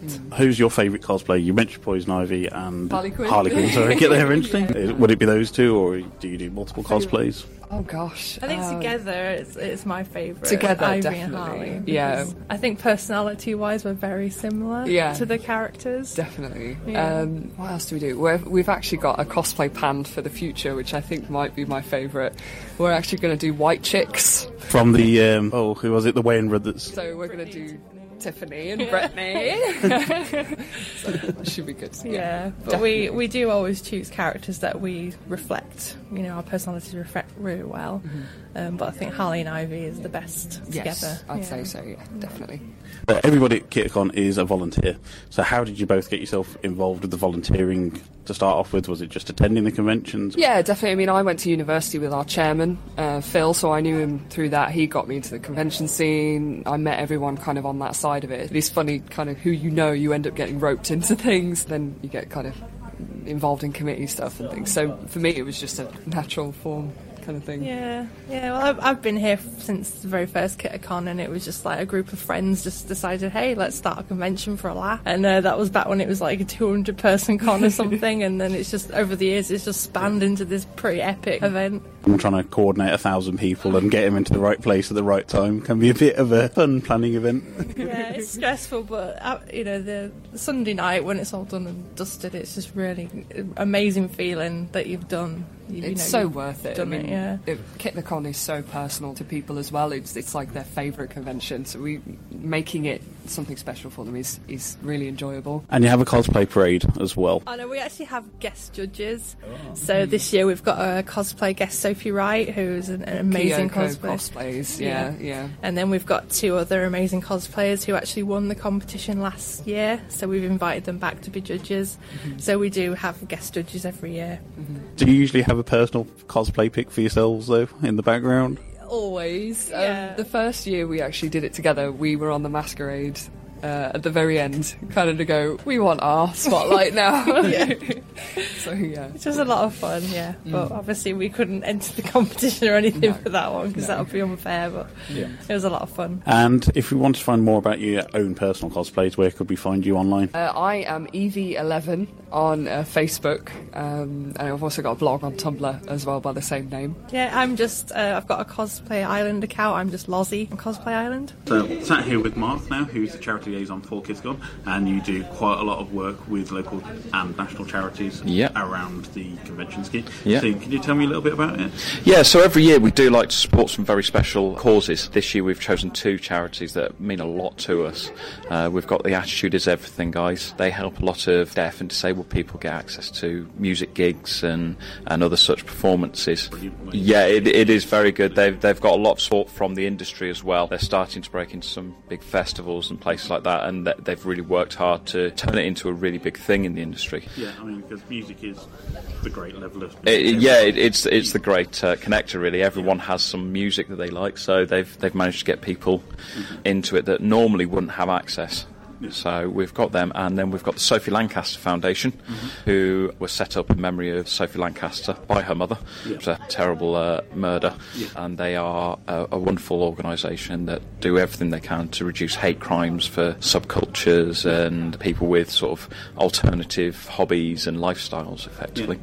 And as it comes more into the mainstream, of course, where the subculture now is starting to blend in, yeah, especially yeah, it's coming to the fore, yeah, it's never been more important really, and cosplay is becoming such a big thing, and and general. I mean, over the past ten years, the convention scene itself has become such a huge thing in the U K, and with not just the residential conventions, but the expos and the yeah. big Comic ones as well, the Comic Cons and everything. It's really starting to become a big thing, and the subcultures do cross over with the alternative. Yeah. Uh, scene as well, so it really is a, a wonderful thing that they're doing. That's brilliant. Um, so what kind of charity work do you do around the convention? So we uh, we we do as much as we can really, from uh, running around with buckets for people to chuck their loose change into, holding a charity auction where we have some really wonderful pieces, yeah. some things that aren't always available to the public, yeah. so that people can get a, a special little bit from the convention and give towards the charity as well. Yeah, I mean at the moment we're surrounded by uh, very limited edition game boxes. Yeah, we, we've had one person has donated a, a ridiculous amount of stuff, and that that speaks to the level of love that the um, that the convention scene generates. Is there are people out there with that good heart that will just go, here are some very precious things, please have it. Yeah. We've had a wonderful donation from T T Games as well, right. who do all the Lego yeah, the Lego Legos. based games yeah, Lego, of Lego something Batman. that never never gets sold. It's a little trophy that is usually given only to staff, usually quite strictly, and they've donated us one of those as well. That's so it's really super rare. If you're been able to attend this year's event. Can you also accept donations online? Yeah, yeah the, the answer is if you want to donate, yeah. go direct to the charities. Yeah. They'll always be willing to get some help. Right, so I'm speaking to Emma, who's one of the volunteers here, or slash gophers. Um, tell us a little bit about yourself, Emma. Uh, my name's obviously Emma. Um, most people know me as Emu. I tend to cosplay a lot, so if you see a gopher wearing bunny ears or strange things, that's generally me.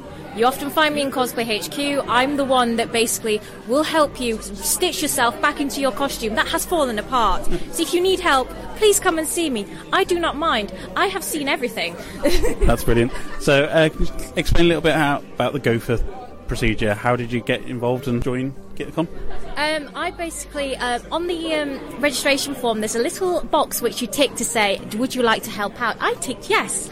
And little did I know, I opened a can of worms and signed my life away, because now I have, my time has been taken to volunteer, basically managing queues, helping everyone be everywhere, and I get ordered around a lot. But it's all fun and games because we help this con basically be the con that it is. That's such an amazing con. You've got such an amazing variety and array of people here in cosplay. So how many cons have you been to now? Too many to count. I started cosplaying when I was twelve. I'm now twenty-two. I've I've done ten years of cosplay, and ever since I started cosplay, I started attending conventions. So in ten years, probably over thirty conventions.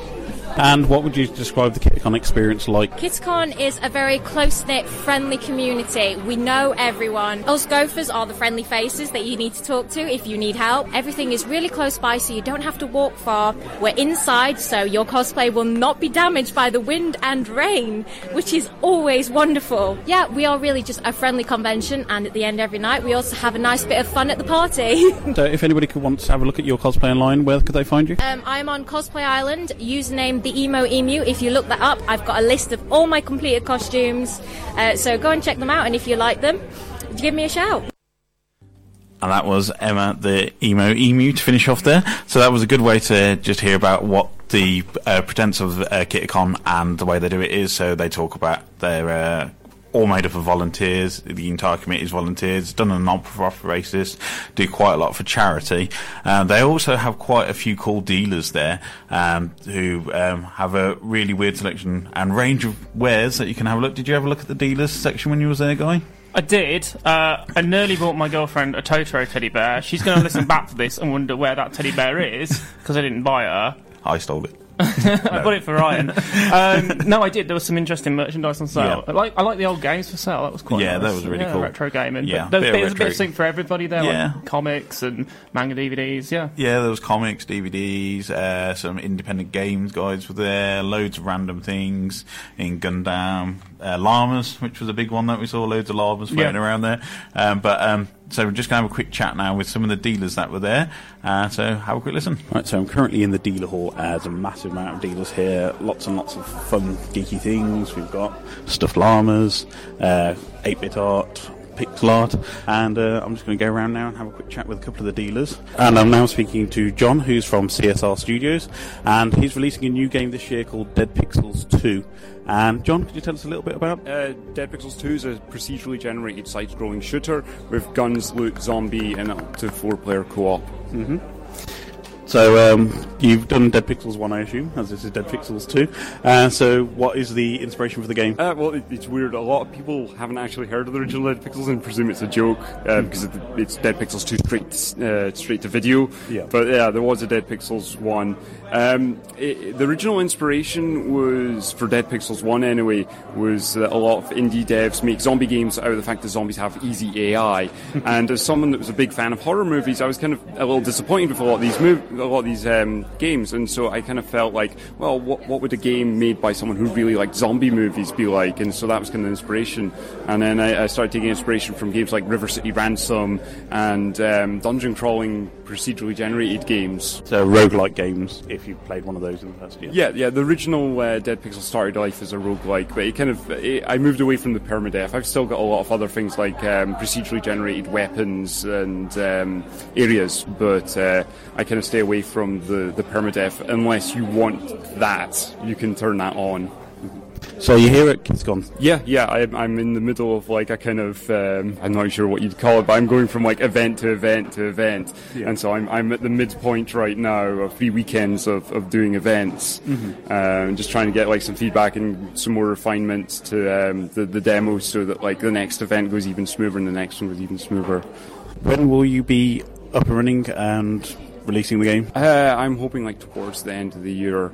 Uh, oh, I, I feel like I've said that every year, but I don't know. Everything's kind of falling into place now, and I, I've realised that I need help in some things, and kind of hired someone to do some art here and there, and, and I've got people doing music here and there. So it's it's all coming together now, and I'm hoping for end of this year. That's brilliant. Where can we find more information about the game and yourself? Um, so there's uh, dead pixels two dot com. Uh, there's the Facebook page, which is Dead Pixels the Game, and then there's Twitter, which is C S R underscore studios. Alright, so if you're interested in a procedurally generated zombie game, keep an eye out for that and uh, give them a follow on Twitter. So I'm now here with Sticky Hunter, and you do custom jewellery, prints, pixel art, plushies. Uh, I mainly do uh, digital art, so I have about five hundred uh, art prints to sell at this con. Uh, I also have some of my stickers from pixel art that I've done, and just general like designs and stuff in case people want that. Uh, I also have some lion plushies from Steven Universe that I've custom made, so there's a few of those. Also a lot of sketches, so I have examples and some one-offs uh, in a different book, in case people want to have sketches done when they're here. Yeah. Uh, and then I have like some earrings that I've made and some cross stitches. So what got you into pixel art in the first place? It's actually where I started off. When I was like thirteen, that's when I first got my got a first tablet. And I started off doing pixel art and stuff with bases, and then I moved into doing completely different stuff and doing a lot of just general digital art and digital drawing. And then now I also do a lot of pixel art because it's, it's still very cutesy, and I think it's got a, a place in my heart. And where can we find you online if customers want to buy it and unfortunately not here at KidsCon this weekend? Uh, you can find me on Tumblr under the same name, Sticky Hunter. Uh, you can find me on Twitter under The Sticky Hunter. Generally, if you search anywhere for Sticky Hunter, you'll find me. I'm now here with Adam from one D Design, and you do custom laser cut products including dice towers and goggles. That is correct. Essentially the bulk of our work is custom work, so we've had people come up and order coasters, we've done comics dividers uh, for really discerning collectors who want to have something a little bit special, yeah, have their initials and such engraved on their comics dividers, which is cool. Uh, yeah, we've got dice towers, goggles, you name it really, wood, perspex, foam, leather, all of it. Why dice towers? Pretty bluntly, I love yeah. role playing games, the wackier the better, and I've looked around and I've wanted a dice tower for ages, and in one of those kind of two a.m. flashes of inspiration I went, hang on, I've got a dice tower, but it's a big block of wood, it doesn't fit my bag very well, and it's too nice to move, like, you know, it's it's all fancy ornate art, but it's this big block of wood, why do we not have flat pack ones? So I went and looked them up, and they're not a thing. They're, people will ship them flat pack, but then you glue them together. So you found your niche then? Yeah, well, yeah, it's a bit of a niche, but it's also just uh, it was one of those just two a.m. flash of inspiration, went, I wonder if I can do this. A few hours sat next to the laser cutter, you know, a few like prototypes that just didn't work, and then yeah, settled on one that was quite nice actually, and I've brought these here today. And so this is your first ever dealer convention? It is indeed. It's the uh, first time I've ever been dealing kind of properly. I have sold stuff previously directly to people, but first time at a convention, especially one as renowned as KitaCon. It is a very well-known convention, yeah. So yeah, I'm quite excited really. If we're, say, you're unable to be at KidsCon, where can we find you online? So it's one d six dot co dot uk. We'll take you to the Facebook page at the minute, and shortly the Etsy store after KitCon's finished. We find you on Twitter at one d six design. Even if you go to one d six dot u k online, it'll just ping you to everything. And here are now with Matthew from Retrobit, and you do hammer, bead, jewellery and accessories.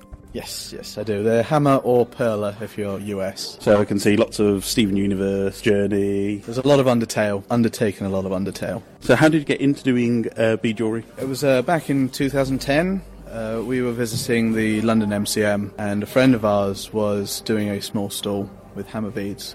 I decided to start doing my own. Took a few products to the M C M after that, and people told me to get a table, and we've been doing this for nearly five years now. And do you do custom designs? Yeah, I mean, most of the designs I use are pre-existing stuff. So there's Mario, there's a couple of Zelda bits and pieces from the old um, Game Boy and N E S games. Undertale, there's a lot of... It's very pixelated style, but anything that isn't. So Journey was yeah. original stuff. Uh, Steven Universe was all brought in. Some of the, like, the little Spider-Man and Deadpool, there's um, Splatoon, are all custom done by myself. on M S Paint beforehand. And if you're not at the convention, where can we find you online? Uh, the website is retratebit, that's R E T R eight B I T Dot com. Yeah, we're on Twitter, Facebook. We have an Etsy store as well, if you prefer that over the website. Uh, we're on Tumblr as well. If you just search the word RetroBit on Google, there's just a plethora of social media and links there. So that was our dealers. Um, apologies if you've been listening to the live stream. I think we've had a few uh, dropouts there. Hopefully it should be back up and a little bit stable now. Uh, so that was a few of the dealers from around the dealers table. Uh, we also had a chance to chat to a few of the cosplayers. Well, Guy did. Um, what was your opinion on the cosplay there, Guy? I mean, some of them were absolutely amazing. I mean, yeah, the quality. I mean, I mean, you can see like a real time and effort that's gone into the costumes that have been made. Um, mm. Real dedication. And, you know, some of these people really genuinely look like the characters they're trying to portray. Yeah. And I saw some definitely, I saw some really interesting costumes, because I expected yeah. a lot to be a manga characters, but I saw someone dressed as Fix-It Felix from Wreck-It Ralph. Yeah, I saw, um, uh, when I was there, I saw a couple of, uh, Geralt from uh, The Witcher. Okay. Series of games. There was a guy dressed as one of the Digimon, yeah. and it was an absolutely massive costume. I, don't, I don't know how the guy managed to cope walking around, because it was just huge. But we had a quick chance to chat to some of the cosplayers, so you can hear a little bit from them now. What brings you guys to Kitakon? The partying and the drinking, I imagine. But the people, like getting to hang out with people who've got similar interests to yourself, is nice. And everyone's very accepting, Everyone, very yeah. welcoming, yeah, very it's nice like atmosphere. Fitting in with everyone. Yeah. And what do you feel makes the event successful? I, I think it does have that proper sense of like a community. Yeah, I think it is the yeah, people like that make it successful. Sort of yeah. Yeah. yeah, and it's like you've got a committee.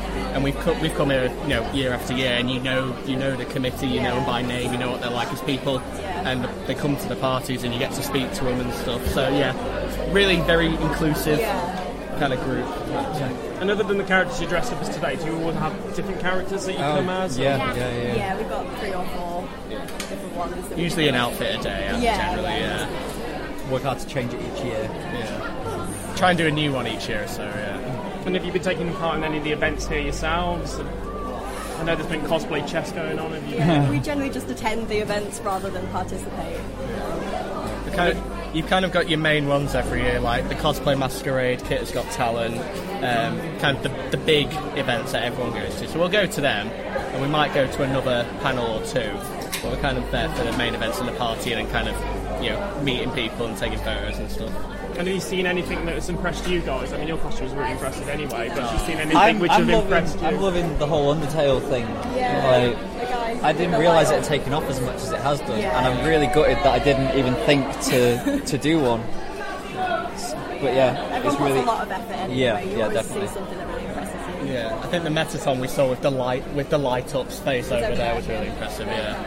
And how would you sort of describe the event to people who maybe have never been before, or like what would you say to them to get them to come along? And um, if you're a bit, if you're hesitant or nervous, don't be. As we said, everyone's, everyone, really, nice. everyone's really nice, and you might think, "Oh, my outfit's not very good. People might tease me." Not at all. People yeah. are no, it's, it's very accepting, yeah. safe environment. It's a safe. good way to get into new things, because you see things you've never seen before, and you talk to people about different series, and it's yeah and you can just expo- expand your horizon. You can just start talking to people like yeah. really randomly, yeah, really quickly, asking but people what their costume is, is of. You can just make friends pretty easily, so it's nice. Yes, it's yeah. brilliant. Yep. What brings you guys to Kitakon today? Um, well, this is my fourth Kitakon, so I'm kind of a veteran now, and I just come every year to see my friends and to cosplay and have fun with some like-minded people. And yourself? Well, this is my first one, so I want to come here and experience what it's like, and just come and have fun with my friends and look at pretty people.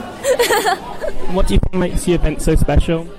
I think it's uh, being able to hang around with so many people who are just so friendly and nice, and all of the convention staff do it like completely voluntary, and just the dedication and hard work that gets put into these kind of events, that's what makes it special. It's just the way we are for each other. Cool. And other than your costumes today, who else have you got in your cosplay repertoire? Um, I've done Izaya from Durarara. I'm do I've done Poison Ivy from D C Comics. I've done a couple of Vocaloids in the past, like Miku and Rin, and a few others as well. And yourself? I do like a lot of League of Legends cosplays. Like, like um, I've done like a few different Sonas, and I've done Ahri and like Caitlyn's before, um, and I've also done quite a few Love Lives, as I'm doing today as well. Mm-hmm. And what events have you guys been taking part in, and any characters you're looking to, be, looking to see in particular? Um, I've run two of the panels for the convention, the How to Make a Good A M V and the Yuri panel. Um, I've also attended a couple of the more explicit panels, and I'll be attending the A M V panel later. Um, and then the Con Etiquette panel, which is run by some friends of mine, Team Necco. That one's always a good one to go to as well. I don't know much. And how would you describe sort of the scene at KitCon if uh, someone hadn't been before? Uh, full of geeks, nerds, weebs and people that just want to have fun. It's different from the other ones, conventions, and it's really unique, I'd say that.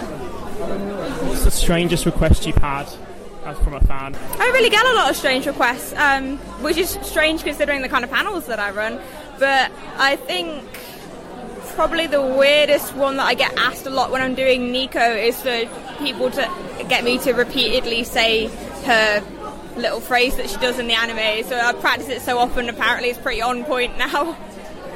Fantastic. Thank you. So uh, what, what brings you guys to KitCon?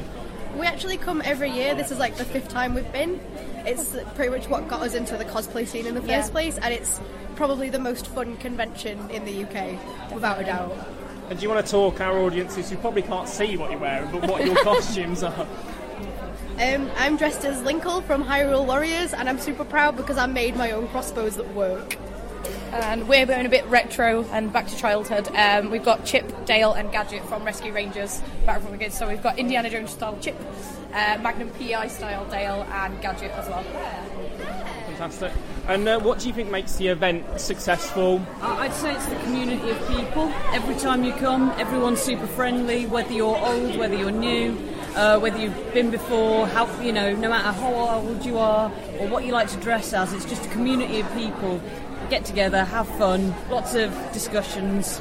Yeah, just just the community. Everyone's really welcoming and just very good with each other.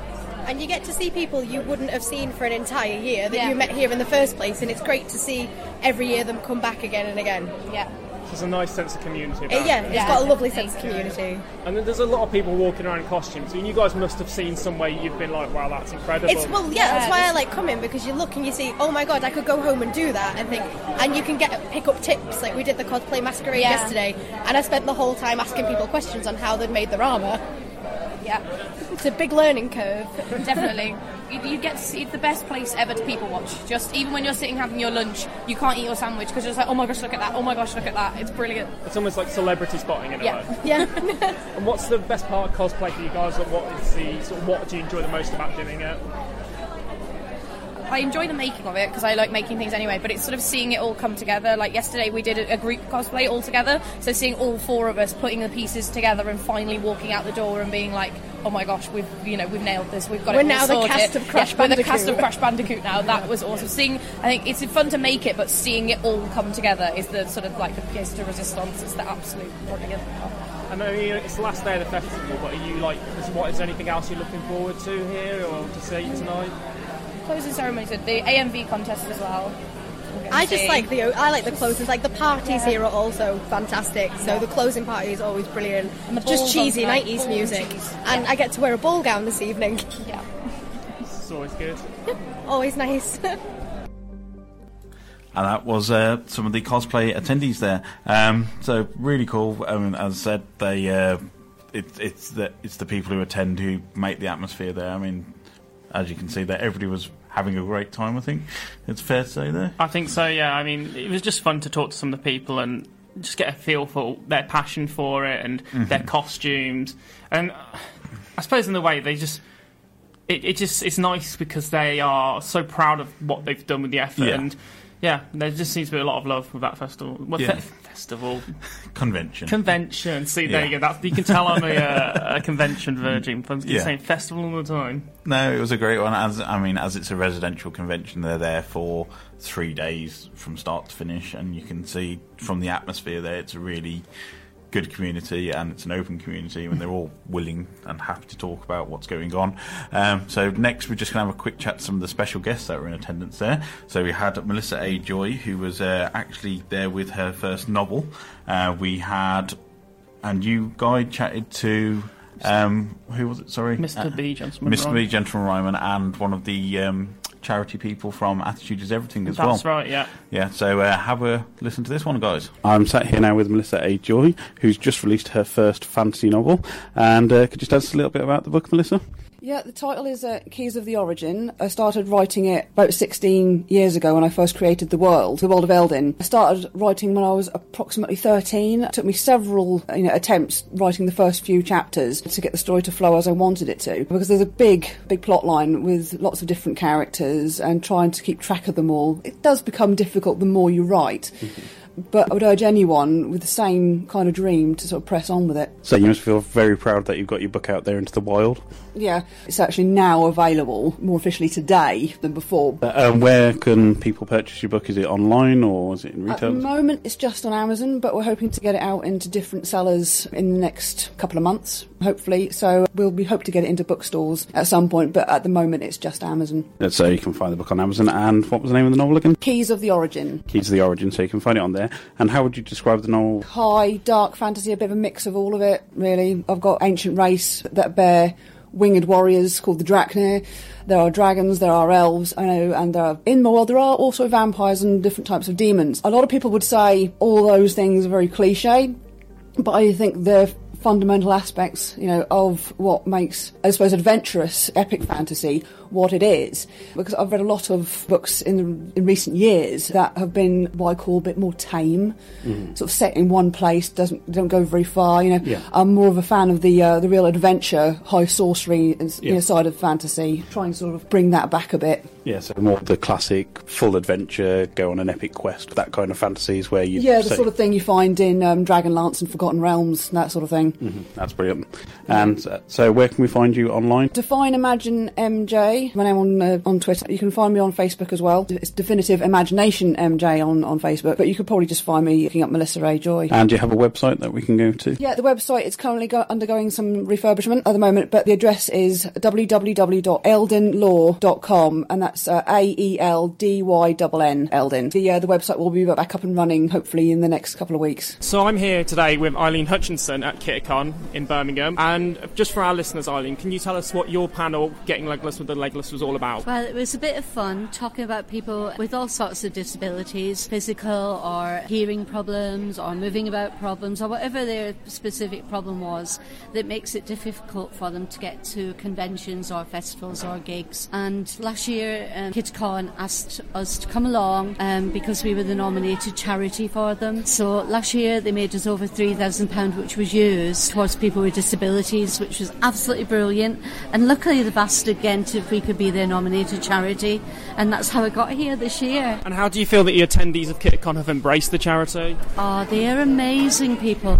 So one thing I find about conventions, everybody is so friendly and so nice. I have actually come on my own and I've never been left alone once.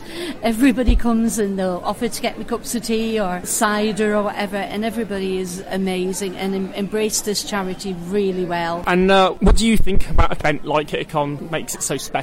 Well, I think it's the fact that uh, KitCon in particular, we and all the other ones that um, the charity Attitude Is Everything do, is that we can actually get here. It's very difficult sometimes even just to get in a building or to bring the equipment that you need to carry cases and all that type of stuff. And I know that KidCon have worked really hard with Attitude to try and make sure that everything I would need to get from the car with my case to be able to enjoy the convention, um, to be able to get into a panel room or get in a lift, it all goes really smoothly, and I think they've done a wonderful gold star job.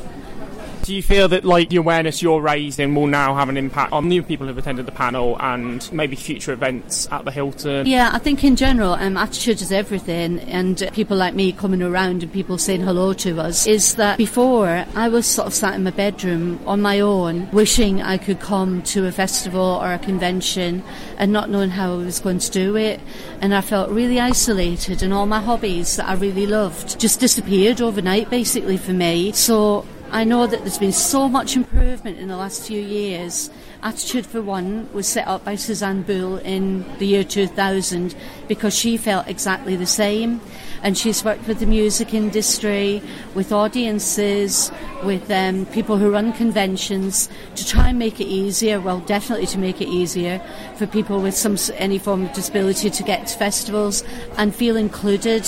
We don't want to feel special, we want to feel equal. So what you could do coming to a convention, I want to be able to do. And when I've come to KidsCon, I definitely have. I've had a great time.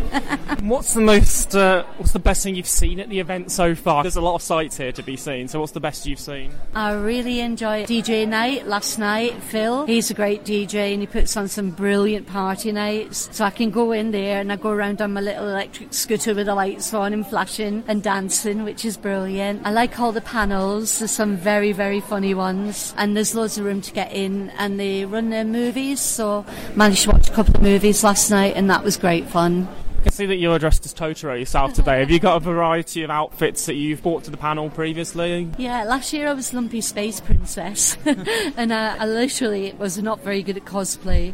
I got a stapler, a load of purple net, attached it to a dress and managed to go out as Lumpy Space Princess. But it was quite funny using my mobility scooter because some of the areas in the Hilton are raised, so people above, all they could see is this little purple floating cloud moving along.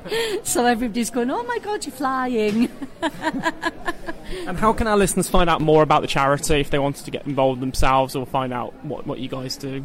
Okay, well, there is a website, attitude is everything dot org, to find out everything about Attitude is Everything.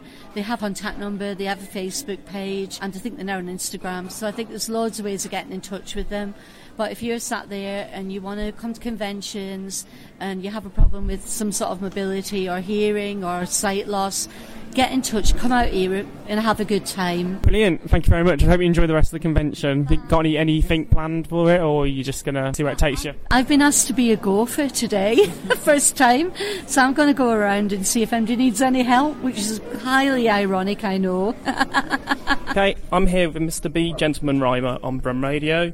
He's here at KittyCon and he's going to tell me what brought him to KittyCon today. What brought me to KittyCon? Well, brought me to KittyCon was KittyCon asking me to come along and play my little uh, acid ragtime D J set. I played last year. I did my, you know, full, you know, live show type thing, and um, it was just great fun, and it seemed to go down well. It seemed to go down well enough for them to ask me back anyway. So here I am, and I'm glad to be here. So this is your second year here now? Or? No, this is only my second year. I say yeah, last year was the first, and uh, yeah, it was good fun, and I was able to. Luckily, I think I was in Milton Keynes on Friday night, so I was able to just come over here early on Saturday and enjoy a lovely, you know, a day of, of you know, not working as it were. Not that this is really working, but a day of just seeing what's what and seeing what's going on. Have you found the KittyCon attendees have related to your act and got involved? Yeah, well, I think people seem to have enjoyed themselves, I think, hopefully. They've, um, yes, they've certainly, you know, they seem to have taken to me. Everyone's, it was very, very nice yesterday. I think everyone's, you know, just terribly nice. And what's the uh, what's the best thing you've seen here so far? What's the best thing? I, well, I did, I did pop into the uh, hentai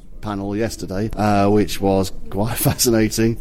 And they had, yeah, they put a virtual reality headset on, on someone, and they'd have to describe, I think they wouldn't show what was happening on the screen, they'd watch a bit of hentai and they would have to describe what was going on, and then they showed the clips afterwards. Apparently Phil's mum was one of the people that had the headset on, and she was like, oh, oh no, oh dear, that sort of thing. But that was, yeah, that was very amusing. But also I ended up getting involved in the uh, keeping, Keep Talking or You Die, I think it was called, or something, Keep Talking or You Explode, which was the sort of bomb disposal game when someone has basically a laptop with a bomb on it that, with various puzzles you have to get through for it to stop it exploding, and I managed to get myself roped into trying to defuse that, which failed, which is a shame. Um, so you used the term chap hop. How did that come to be? Um, it was really, the thing is, I'd, I've always done hip-hop, and but at the same time I've always been very interested in you know, the, the notion of Britishness and old-school Britishness and chappishness generally. It just seemed, in the end, it took a while, but in the end it just seemed logical to just combine the two and, uh, yes, invent chap-hop. And, like, you've gathered a good social media presence online, so do you feel like now you get more recognition than you ever did before, and how do you cope with that? Well, I don't know, it seems, it seems to come in in sort of peaks and troughs occasionally, because I'm not, you know, I'm not certainly not a mainstream act or anything like that. I've, I've got a sort of, there's a nice general level of, I don't know, fandom or people just following me and what have you, um, which is nice, but occasionally that'll spike with things like, you know, going on Newsnight a couple of years ago and things like that, and yes, occasionally putting a video out if it could. Oh, my Chapel History videos had more than a million hits now and what have you. So there'll be these little spikes, but I mean, the good thing about it not being mainstream is that people will just, they feel like they've got a bit of ownership of you, that they've found you, and they've not been sort of marketed to, and I'm not all over the T V or what have you. So, and it, t- it tends to mean that people will stick around and, and follow what you do and stick with you for a while, which is which is really nice. So it's, yes, it's never, I've never had any problem with it. It's always very, very nice. I mean, I, here, I, you know, you end up having lots and lots of photos taken with people and things like that, but that's kind of what I'm here for, really, in a way. So, yes, it's always good. Thank you. Who would your ideal, ideal collaborator be? So someone that you'd really want to work with. Roping for a duet. Who would I rope in? Well, a lot, I suppose a lot of the people I would have wanted to rope in for a duet were probably dead now. I think it'd be quite nice to do something with Chuck D. I think that'd be an interesting little juxtaposition. I think we both have the same, you know, we have the same politics at heart together, I think, you know, and yeah, it could be interesting, I think. Me and Chuck D, that'll be a good one. Okay, so what advice could you give to our listeners at Geeky Brummie about becoming the perfect gentleman? Obviously, for starters, you must dress properly, and there's, you know, there's, it doesn't mean to buy incredibly expensive suits or anything like that, because you can buy everything you need from, you know, I got this little waistcoat, this little green waistcoat here from a, not a charity shop, but what do you call in the States, a thrift store, and things like that. So yes, it's certainly not something that costs you a lot of money to do. It's certainly, you know, worth just learning a few of the rules, like not matching pocket square and tie and things like that. But also just work this sort of about being thoroughly decent to people, really, which I think is not something that you have to learn. It's something that's, I think, really deep down inherent in all of us, really. So it's just being like that, really. And uh, being Geeky Brummie, what geeky things are you into yourself? Are there any sort of little T V shows thing for, or what? What, what what are you a geek about the most? Well, am I probably a bit of a sort of comedy geek in a way, but it tends to be lots of um, lots of old British comedy, things like Hancock's Half Hour and The Fall and Rise of Reginald Perrin and things like that, but also up to things like, you know, a lot of the Adult Swim stuff, the Mike Tyson mysteries, and uh, and Check It Out with Doctor Steve Brawl, and obviously things like Alan Partridge. I think is the, probably the greatest British comedy character of all time, I think, really. I think he has been in a way that he's certainly outlasted, you know, obviously people say Basil Fawlty is brilliant or something like that, but that was two series and then sort of finished, whereas Alan Partridge has just sort of been around for twenty odd years now and is still, I don't know if it's, you know, I've just watched the, the latest series of Mid Morning Matters, and that's as good as anything he's ever done. Something it's just absolutely great. There's probably a bit of that, really. Rumour has it he might have his own uh, chat show as Alan Partridge. Would you like to be a guest on it? Well, that would be superb. Yes, that would be ideal. Actually, oddly, my brother was my brother was a runner on the original I'm Alan Partridge series. There's things like, uh, apparently there's all these little tidbits I get. That there's a scene when he's on the Norfolk Broads and there's all these farmers, sh- you know, shouting at him, what have you, calling him names. And apparently my brother was stood behind a tree and it was him that told them to start shouting, like when to start shouting and things like that. There's all these little tidbits like that I get. But yeah, he worked on it. Maybe I can get him to have a word with Coogan and say, yeah, get Mister B, the gentleman. So what's next musically? You mentioned in your panel you've got The Major coming out. Yes, yes. Well, I've had one, I had a, a sort of mini L P out. It's all on Bandcamp, The Major One, band, you know, bandcamp dot com or what have you. That's kind of sort of slightly whimsical, Chappist electronica thing. So I had one sort of mini album out on Boxing Day. I think I should have another one out. I think it'll be out this week, actually. And this thing, you know, this is how I, how much I plan things. I, I think it'll be out this week, probably. But yeah, someone's got to finish off a video for the sort of single from it. So I'm doing that. Then also I'm just I'm recording the new Mister B album at the moment, which will be out probably in the autumn. And there'll be another Acid Ragtime album coming out soon. Plenty of things afoot. Taking the Radiohead method of uh, release there. Perhaps, yes. That's sort of, uh, well, hopefully the Radiohead rather than the Bowie method of. But yes, no, there's no, I don't tend to have a, I have a vague plan, generally speaking, and if things come to pass roughly around that time scale, I'm usually quite happy.